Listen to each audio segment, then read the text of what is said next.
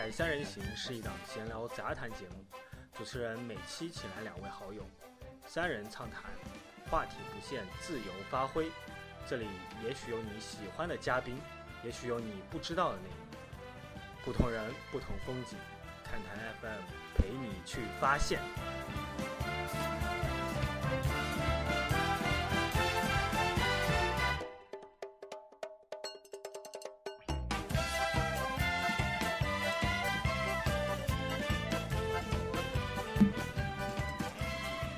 欢迎收听看台 FM 之看台三人行。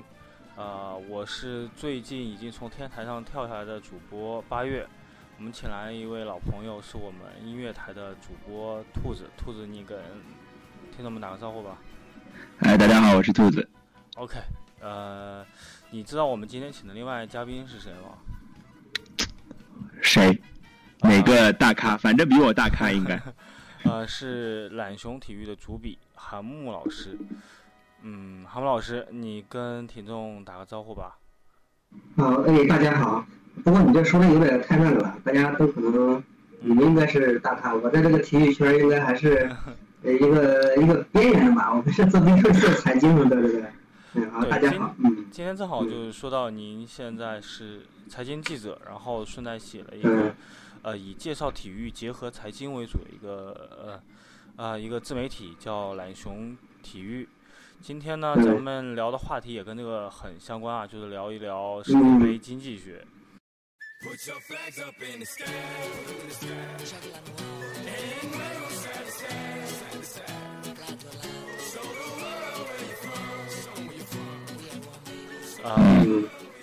我想我想问一下那个航母老师啊，你对世界杯的呃经济啊，或者是他怎么赚钱这件事情，你有些什么见解吗？呃，我觉得任何东西都是离不开商业或者体育的，嗯因为其实我一直主张的就是说你在场上看哪个球员或者怎么怎么样了，让主教练盯着他，他状态其实很好，这背后其实都是有商业的原因，包括他主教练他去硬他一个状态不好的球员。他背后也有很多的这种这种原因。我觉得如果说把这些东西给它解读出来，还蛮有趣的一个东西，就不会太太那个太冲动或者去看一件事情。呃，听说这一次巴西世界杯，我们中国队也去了，呃，你们两个有有印象吗？呵嗯，呵，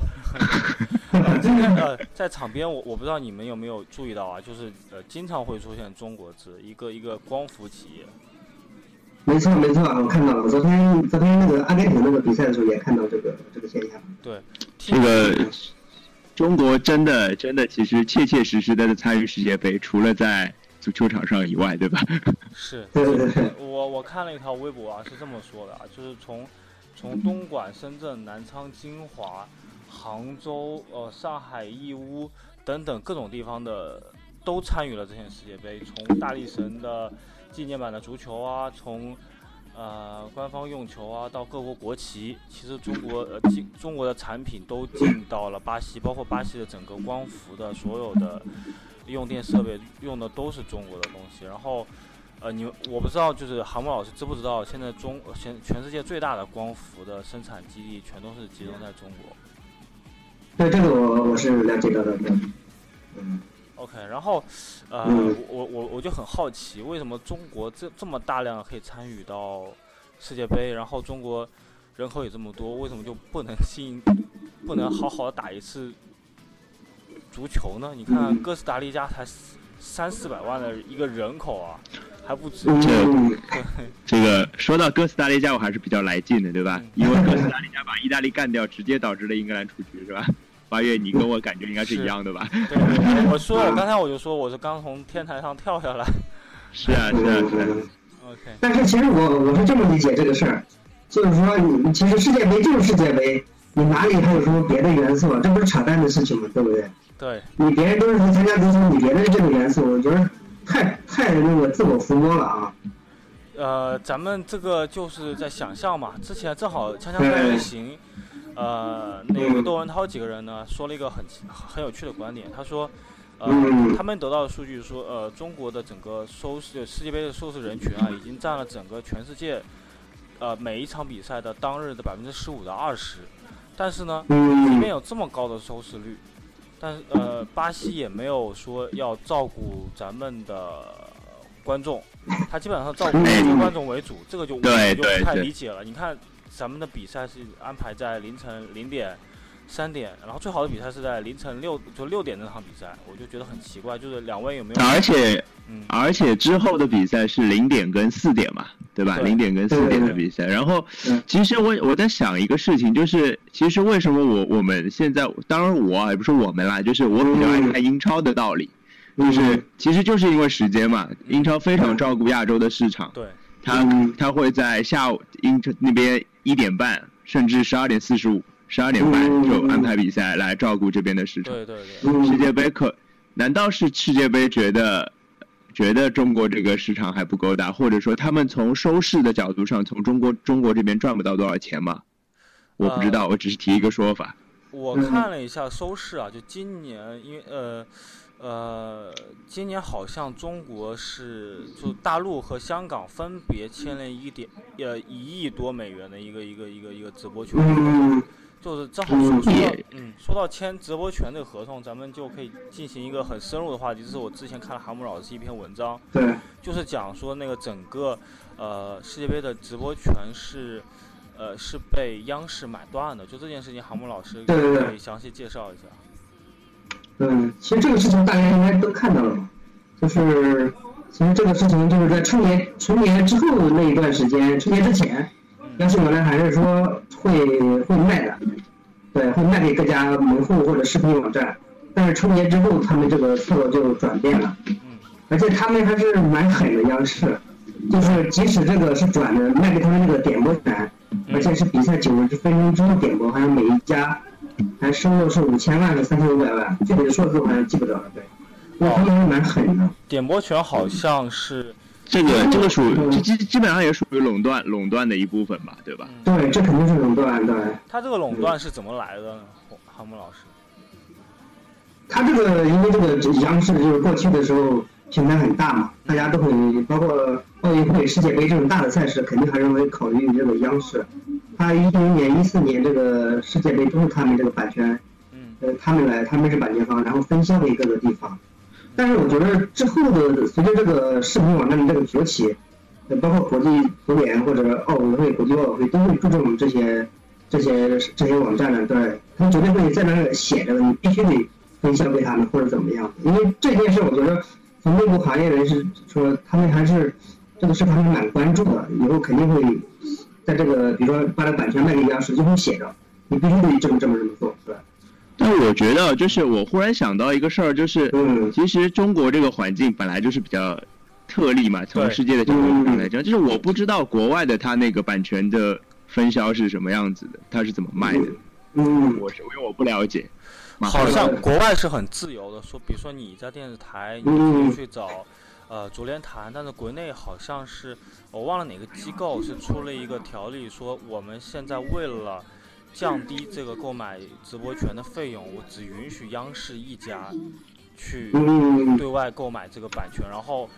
过往过往的两届都会，比如说你要把一个互联网的一个直播权分销，还有分销现在还是其实还是会分销给地方台的，但是就在互联网端，央视整个给垄断了。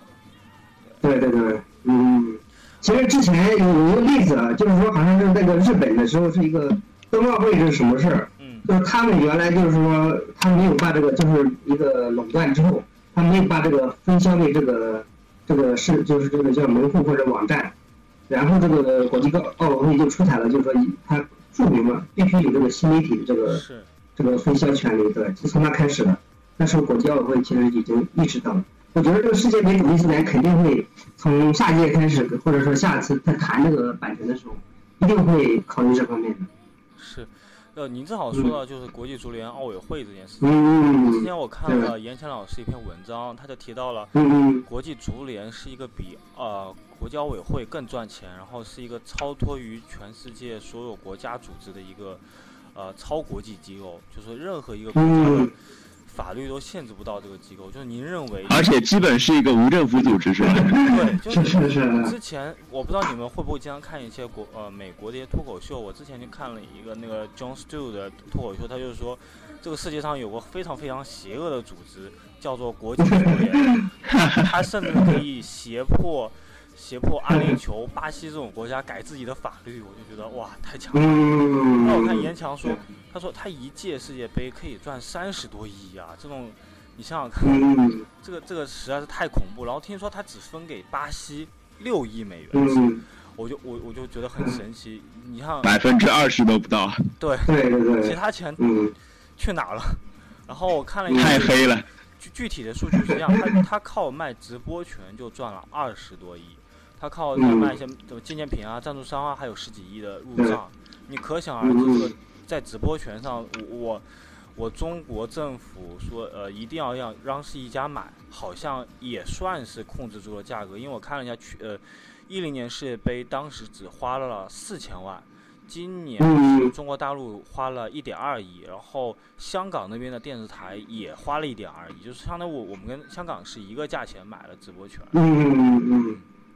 它只有这个垄断可以一家或者两家这种，它这个价格才会提起来。对，那但谈判的但是我我的问题就是，国际足嗯联难道有足够的手腕可以跟我们，呃，我们中国的这这些各种各样的神奇的协会去扳扳手腕吗？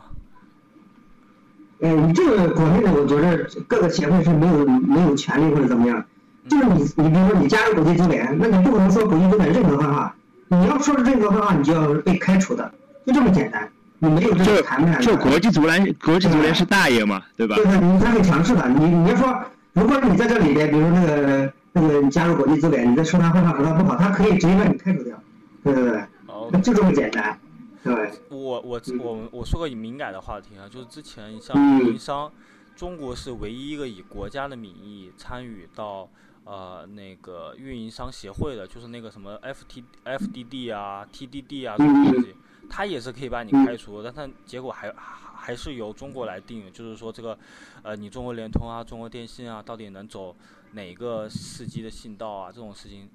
都不是都不可能是一个公司来决定的。如果国际足联他说：“哦，可能我我我为了呃提高我自己的卖价，或者是我为了这个新媒体权，我我一定要要求你中国政府不能只有央视一家采购。那这个事情会不会直接导致的是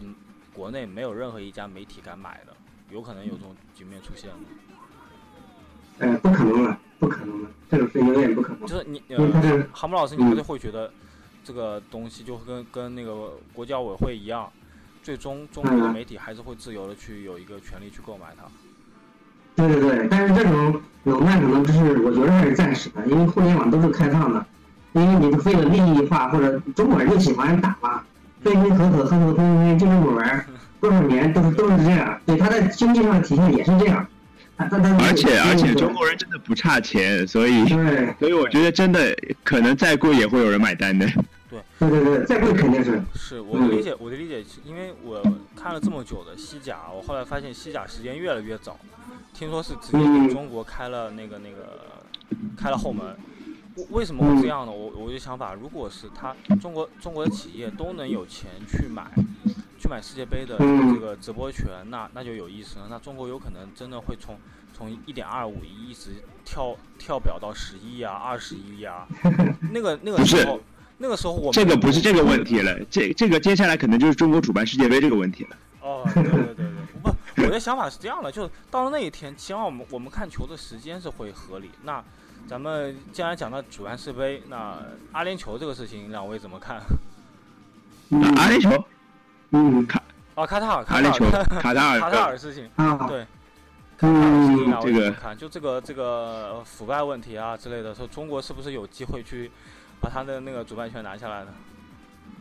嗯，我呃你说吧，嗯嗯我我我是我是从那个现实的角度上来讲，我觉得来不及吧，嗯中国是对，来不及吧，嗯就是但是有二零二二年嘛，是吧？嗯，但是有另外一个2022现实现实问题啊，如果你这一次这一次只有可呃只允许由亚洲国家代替他举办世界杯，要不然后我们下一次轮就不知道轮到什么时候了。嗯，我觉得这个事儿，嗯，挺这个事儿还是挺扯淡的。你说你你说这个中国中国公办十十十三亿多人，就这些人就可以那么不干事啊，不踢球，爱好足球的人倒挺多，但他真正干事的人很少啊。你看中国注注册足球才多少？你可不看日本是一多人，他们那个注册这些冠军那比多少倍？韩国，那中国现在没有这么多人，你再举办世界杯，也不可能说把这氛围调好。他除非有从别的这种利益角度去考虑。但这种我觉得没什么意思，你只会成为一个笑料。就是我记得有一句话我还蛮印象蛮深刻的，就是那个巴西的这个国际足足协的副主席吧，嗯就是当知道中国在二强还都没进去的时候，他们就说了一句话，他说你们中国足协完全骗了吗？你们不是答应我可以进入这个巴西世界杯的吗？为什么最后没有进去？对，他说你们是没有，他说你们是没有诚信的一个足协，中国足协是没有诚信的，对，那何止没有诚信，对不对？嗯我我觉得就中国足协也不受重视，也不是一天两天了。你当年呃，张吉龙为了啊听闻啊，就是小道消息是听闻为了奥委会的一些项目让路，然后他才没有去竞选亚足联的主席职职位。这个这个大家可能都都听听说过。嗯呃对对，咱们咱们说到诚信问题呢，呃，们聊一个有趣的话题。呃，我之前看了几个微博，呃，我我读一读啊，是这样的，嗯。世界上呃呃是呃那个那个中国那个那个国际上一个很有名的一个安全组织，呃去呃公开呢说是随着世界杯的进行，非法就是世界杯相关的恶意软件大量的涌出，大概现在有三百七十五种恶意软件，当你装上了以后，你的账户就会被丢失，你的手机就会被别人给做成肉鸡，然后呢？嗯呃，还还有另外一条消息，这条消息就是跟韩木老师相关了。就是我发现最近在懒熊体育写了一篇文章，是说红星美凯龙的事件，要不您跟听众们介绍一下这件事情？嗯，其实这个红星美凯龙的事，其实是是我从早就听说了，然后也看到他们这个搞了一些营销啊，因为他们之前好像喜欢和世界杯搭上一个关系，嗯后来是在一个一个活动吧，算是体育行业的一个活动，碰到几个经纪人，他跟我聊了这个事儿。他说，嗯，他说红星美凯龙的一些做法，就是他们会到处去找一些这些大牌，就是退役的吧，很多大牌退役的，对，然后希望他们来代言或者怎么样。但事实上，这个呃，真正在跟他们达成这种关系代言的呢，就有一两个。你比如说米卢啊，或者那中国国脚郝郝海东，对，是真正就到到合肥了。别的都没有，包括那个皮耶罗，对，皮耶罗也没有。皮耶罗还在他的那个推特上发了说了嘛，他说你不要相信那个我会到中国的，那是一个，然后大概意思是这么说，就是说这是一个这是一个骗。言是吗？对对对，那是一个谎言或者怎么样。嗯结果呢，很多人都到四川呃那个成都那个红星美凯龙店就闹嘛，因为他们原来说皮耶罗会到的，是。反正这个事儿，这个事就一系列，后来你看红星美凯龙一直在闹做闹剧，但是与此同时，就说红星美凯龙的这个五一期间这个销售还蛮好，嗯。他们还要保持百分之一百五十的增长，嗯。这真是一个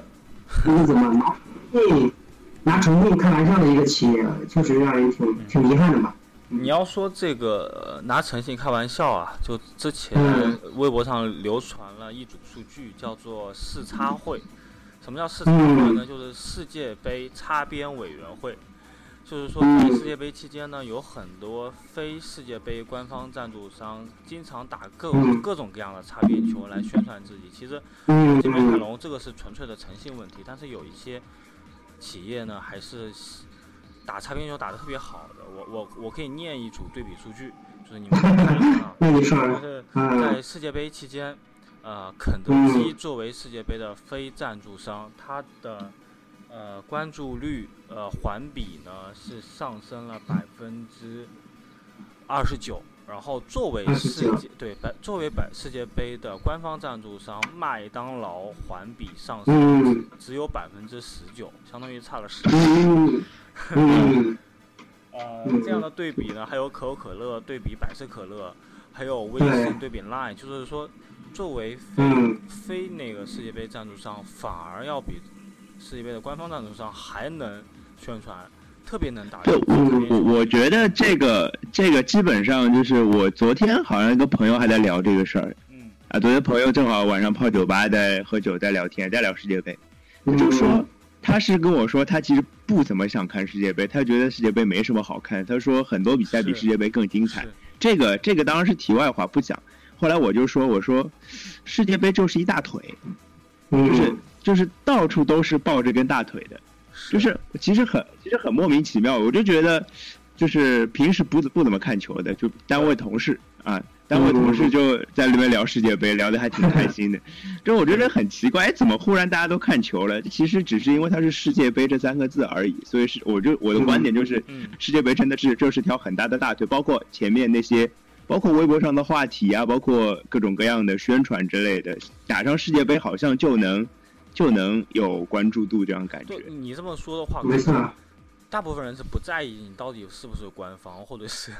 你你是怎么样，是的就是你只要有钱买断了这些人看世界杯的渠道就可以了。嗯，他其实我觉得背后有个原因吧，就是说你要是主赞助商、主赞助商的话，你都不会乱搞，你就因为国际这边有有规定嘛，哪些东西你是可以用的，哪些不可以用的。但是不是赞助商的话，他们就可以乱搞，他们擦边球啊，擦就乱乱来嘛，对就乱来的时候，胆大包天，对对对对，我你你我包括那个嗯，我后来看到就是那个一份解密的，说是那个官方赞助商的合同，我就觉得特别特别有意思。原来世界嗯杯就是呃那那个国际足联，它只允许赞助商小范围的使用跟世界杯相关的 logo 和文字，还有在部分比赛做一定的露出之外，就没有任何的协议了。就是说，你去买广告也好，我我我你去要求说这些直播的电视台一定要播你广告也好，它不是像比如说那个跟欧足联一样，我一定会在嗯前置的地方打广告，它不是这样的。所以说其，实权力是很有限的。对，就是很奇怪，嗯就是国际足联是一个比欧足联还要神奇的组织。就是我我再给你念一个很神奇的环比啊，就是我不知道嗯你们知不知道嘉实多这个这个这个这个这个品牌。有印象吗？就是嗯它作为世界杯的赞助商呢，他在世界杯的第一周的环比增长率只有百分之二，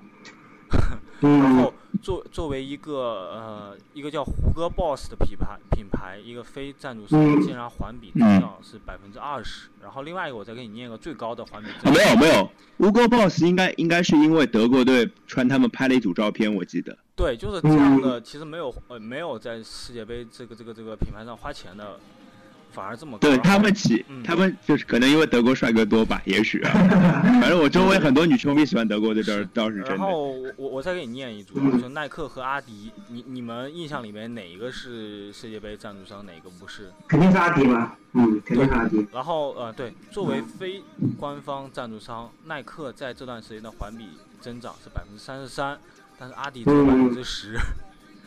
向向来如此，向来如此，对嗯。就因为上次我上次那个耐克在北京那个草场地的发布会，我倒是去了。嗯呃，他那个其实主题都都不是都不是世界杯，都没用过这个世界杯、巴西世界杯什么，他用的是“夺上一切”，对，“搏上一切”，对，包括很多的。很有意思啊，就是在世界杯之前，反而是耐克搞了这么一个以世界杯作为擦边球主题的一个一个媒体活动啊，呃，球啊什么之类的，我觉得特别有意思。阿迪反而不能弄，阿迪好像在上海也搞了，阿迪上海搞了一个小小哦，小范围的小范围比较小，嗯，就五六家媒体吧。对，这对这就是呃国际足联规定的小范围的比赛。嗯呃，他这个他这两个品牌，我觉得有特殊性，因为德国阿迪达斯是德国嘛，德国人做事儿向来是专注产品，但是耐克是美国的嘛，美国人营销比较比较牛，嗯，然后是双方的对，但是他们他们两家公司都是一个伟大的公司吧，两家都是。对对对，我是这么说哈，嗯就是呃，这些公司干脆以后就不要呃不要找国际足联了，以后呢就是我的电话待会儿就会打在下面，然后可以联系一下我们。啊，玩笑玩笑玩笑。嗯然后咱们呃嗯嗯，我呢最后呢又看到了，就是有一件事情我是很想再再再多讨论一下，就大家觉得呃嗯，呃赌球这个事情。在世界杯期间，你们两个有没有参与过？这个这个赌球这个事儿，我好像我上一期聊世界杯的时候讲过我小时候赌球的事儿，对吧？但嗯我要说今今年我真的是一场球都没赌，嗯，就是我也不知道为什么。其实因为我周围赌球的人也挺多的，都在讲这赔率啊，各种包括昨天很多天很多堂很多朋友来一起或者梗是吗？对，所以就是就是那个我就在说啊，说着说着说着，就是觉得好像不赌球有点不对啊，我说不是一个对真球迷的感觉。后来我一想，不对啊，我是看球，我干嘛一定要赌球？嗯，因为可能听过上一期，大家都知道我是真的还算比较理智的啊。对对啊，对，因为你应该也这么这么嗯比较了解我，应该知道，对我是比较理智，所以我觉得赌博这个东西呢，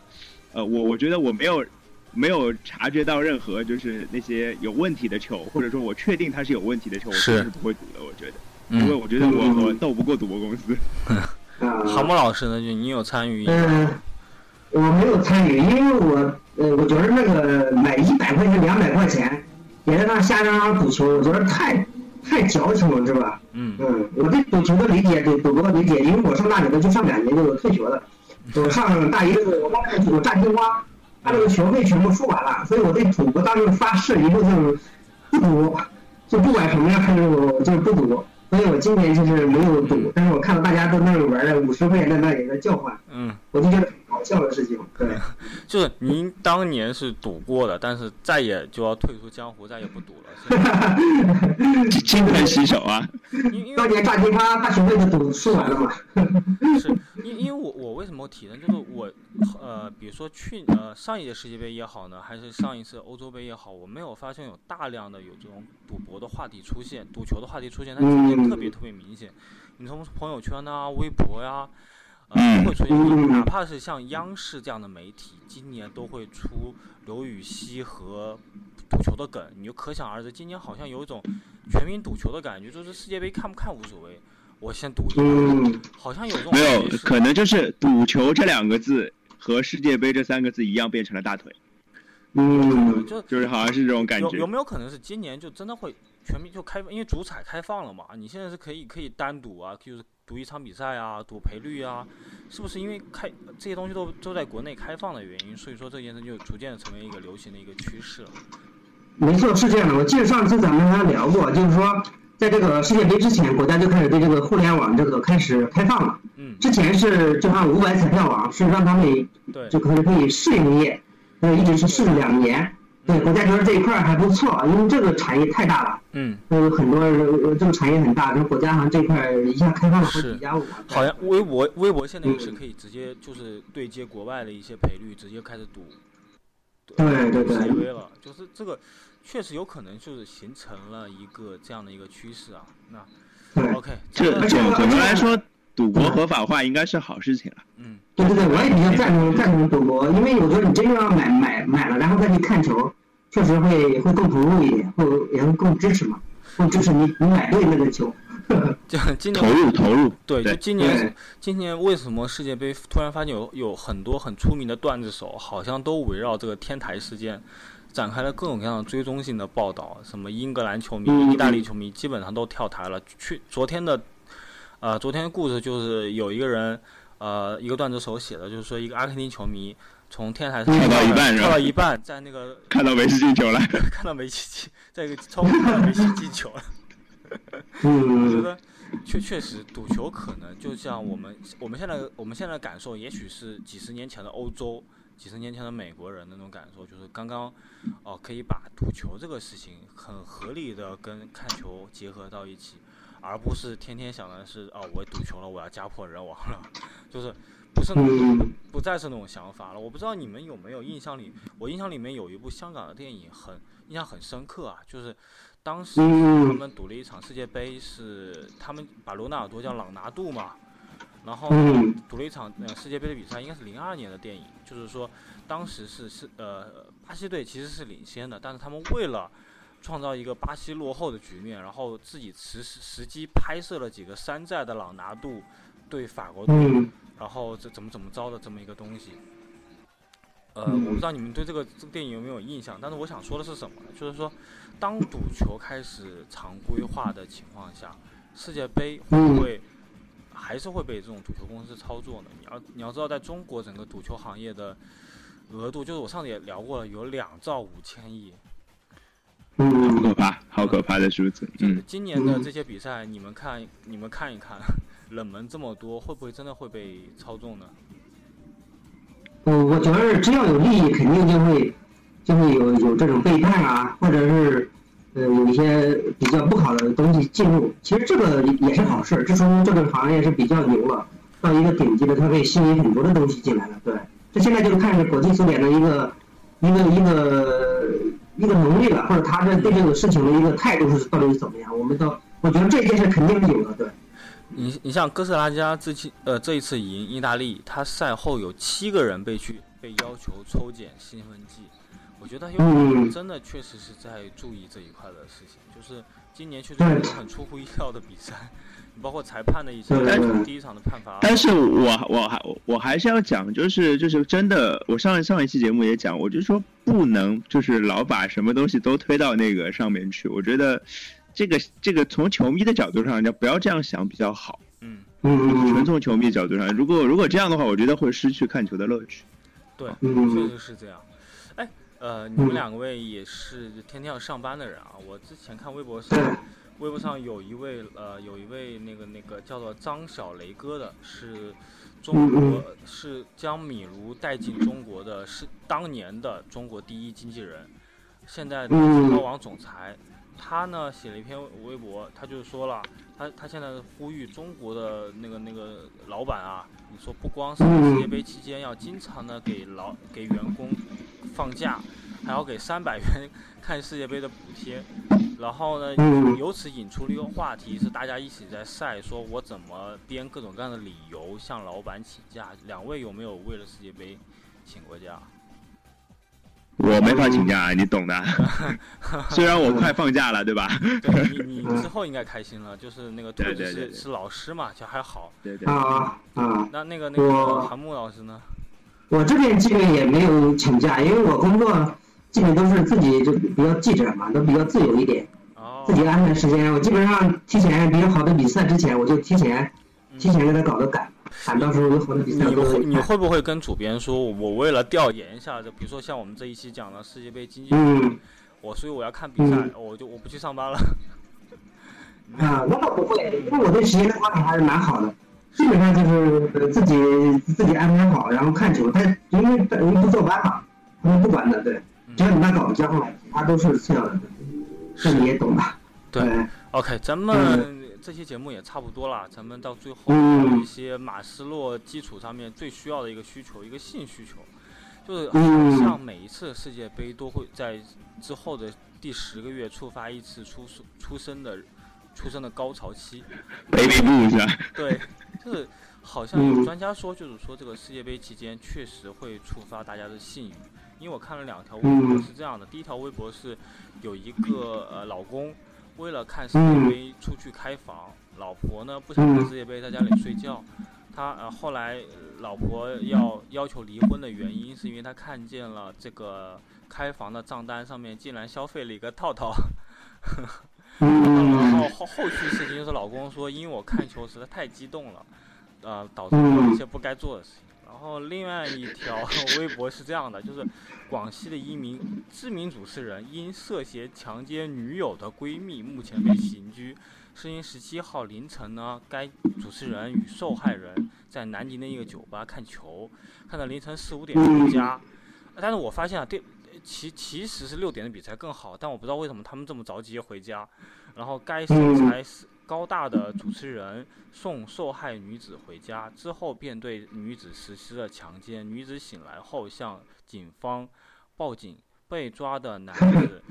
当时人在房内酣睡，就是证明他没有看六点的比赛啊。就是嗯这嗯这个只能说这个，当然从生理的角度上来讲，这个肾上腺素肯定是会上来一点的，对吧？对对对没，错各种各样的什么激素肯定是会上来一点，我具体我搞不懂啊。嗯。这个不是科比吗？每个同事打完比赛都有一个女朋友嘛，有一个城市对吧？啊，这个这个这个咱们科密比较多，这个这个以后私下私下聊。谨啊慎谨慎。对，谨慎要聊这个话题。呃，全中国人民都是科密。OK，是这啊。没关系，我们实事求是啊。这个事儿我也有一个这这个事情我也有一个观点，嗯就说其实你不光是世界杯，就说你管不住自己的男人，你永远是这样子的。你不光是世界杯，对你得管住自己的自己的。我听说啊奥运会奥奥运会期间，当时在呃那个奥运村也是会发几千万个套套，就一下子会被用完，甚至会告缺这种情况，还是也确实会有。就证明说，嗯。呃，我我印象很深的是那个巴萨，巴萨呢就连续夺冠那几年，包括你西班牙连续夺欧洲嗯。世界杯、世界杯那那段时间，好像好像每隔两年在西班牙就有一次出生潮，特别是巴塞罗那，他们当时嗯。就说这个就是一个呃由足球引导的一个一个经济经济事件。当时这个经济事件后来发展到一个什么地步呢？就是像杜蕾斯啊这样的一个一个专门做套套的公司呢，就是根据这些比赛的那个、嗯那个出现的点开始做宣传，开始增产，开始进行推广，它就一定能中。嗯，嗯，就是这个比较有意思就啊。是呃，嗯两位嘉宾有没有想到过跟跟类似的一些产业也在这这段时间是一定能赚钱